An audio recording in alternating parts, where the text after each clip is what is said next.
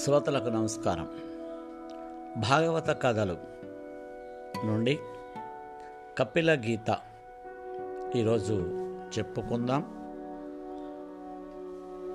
కపిల గీత అనేది మోక్ష సాధన కోసం కపిల మహర్షి తన తల్లికి వివరించినటువంటి విషయం. కపిల మహర్షి పెరిగి పెద్దవాడైన తర్వాత బిందు సరోవరంలో కూర్చొని తపస్సు చేసుకుంటున్నాడు.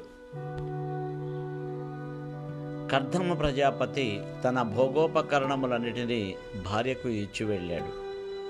భర్త వెళ్ళిపోగానే ఇన్ని భోగోపకరణముల మీద దేవహూతికి కూడా వైరాగ్యం పుట్టింది. నా భర్త అంతటి స్థితిని పొందాడు. నేను ఇంకా ఈ సంసార లంపటమునందు పడిపోయి ఉండిపోయాను. నేను కూడా ఉద్ధరింపబడాలి అని ఆమె అనుకున్నది. ఇప్పుడు దేవహూతి తన కొడుకైన కపల మహర్షి వద్దకు వెళ్ళి నేను ఇంతకాలం మోహాంధకారంలో పడిపోయాను. ఈ ఇంద్రియముల సుఖములే సుఖములు అనుకొని ఈ సంసారమునందు ఉండిపోయాను. నీ తండ్రి సంసార సుఖములను అనుభవిస్తూ వైరాగ్య సంపత్తిని పొంది సన్యసించి వెళ్ళిపోయాడు. కాలమునందు నాకు కూడా సమయం అయిపోతున్నది. నేను ఏది తెలుసుకుని మోక్షమును పొందాలో అటువంటి తత్వమును నాకు బోధ చెయ్యి అని అడిగింది. అప్పుడు కపిలుడు చెప్పటం మొదలుపెట్టాడు. దీనినే కపిల గీత అని అంటారు. కపిల గీత వినిన వాళ్ళకి ఇంతకాలం ఏది చూసి సత్యమని భ్రమించారో ఆ సత్యము సత్యము కాదన్న వైరాగ్య భావన ఏర్పడటానికి కావలసినటువంటి మూలం ఏది ఉందో అది తెలుస్తుంది. కపిల మహర్షి ఇలా చెప్పడం మొదలుపెట్టాడు. అమ్మ ప్రపంచంలో అనేకమైన జీవరాశులు ఉన్నాయి. అందులో ప్రధానముగా మనుష్య జన్మ చాలా ఉత్కృష్టమైనది. ఈ దేహములు పొందిన వాటిలో ప్రాణములు కలిగినవి మొదట శ్రేష్టములు. చెట్లకి ప్రాణము ఉన్న చెట్ల కన్నా గొప్పతనము ఒకటి ఉంది. స్పర్శ జ్ఞానము కలుగుట చేత వృక్షముల కంటే స్పర్శ జ్ఞానము ఉన్నది గొప్పది. స్పర్శ జ్ఞానము ఉన్నదానికంటే రసజ్ఞానం ఉన్నది గొప్పది. రుచి కూడా చెప్పగలిగినటువంటి ప్రాణి మరింత గొప్పది. దానికంటే వాసన కూడా చెప్పగలిగిన మృగములు గొప్పవి. అంతకంటే శబ్దమును వినగలిగినవి పక్షులు గొప్పవి.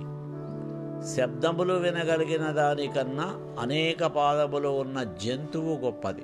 దానికన్నా ఆవు గేదె మేక మొదలైన నాలుగు పాదములు కలిగి సాధుత్వము కలిగి ఉన్నటువంటివి గొప్పవి. నాలుగు పాదములు ఉన్న జీవి కంటే శరభము రెండు పాదములు ఉన్న మనిషి గొప్పవాడు. రెండు పాదములు ఉన్న మనిషి సృష్టి ఎందు చాలా గొప్పవాడు. అందరూ అంతటా నిండి ఉన్నటువంటి పరమాత్మ దర్శనం చేయలేరు. కాబట్టి ఆ స్వామి పరమభక్తులైన వారిని ఉద్ధరించటానికి ఒక మూర్తిగా వచ్చి నిలబడ్డాడు. ఆ మూర్తిని నీ హృదయస్థానమునందు నిక్షేపించు. ఆ మూర్తిని ధ్యానం చేయి. ధ్యానం అంటే ఎలా ఉండాలో తెలుసా? పరమ సంతోషంతో నీ మనస్సును ఆయన పాదాల విందముల దగ్గర చేర్చు. స్వామి సౌందర్యమును అనుభవించటం ప్రారంభిస్తే తేనె మరిగిన సీతాకొక చిలుకలాగా హృదయం దాని అందే రంజలటం మొదలు పెడుతుంది అప్పుడు మనస్సుకి భోగముల వైపు వెళ్ళాలని అనిపించదు. ప్రయత్నపూర్వకంగా భక్తి యోగమును అనుష్ఠానం చేయాలి. చేత కాకపోతే కనీసం శ్రవణం చేయటం మొదలు పెట్టాలి. ఎవరు భాగవతులతో కూడి తిరుగుతున్నాడో ఎవరు ధ్యానము లోపల చేయగలుగుతున్నాడో ఎవడు ఈశ్వరుని ఎందు ఉత్సాహమును పెంచుకుంటున్నాడో వాడు పునరావతరహిత శాశ్వత శివ సాయుధ్యమును పొందుతున్నాడు అని చెప్పాడు. ఆ మాటలను విన్న దేవహూతి ఆ భోగములన్నిటినీ తిరస్కరించి శ్రీకృష్ణ పరమాత్మను హృదయమునందు నిలిపి ధ్యానం చేయసాగింది.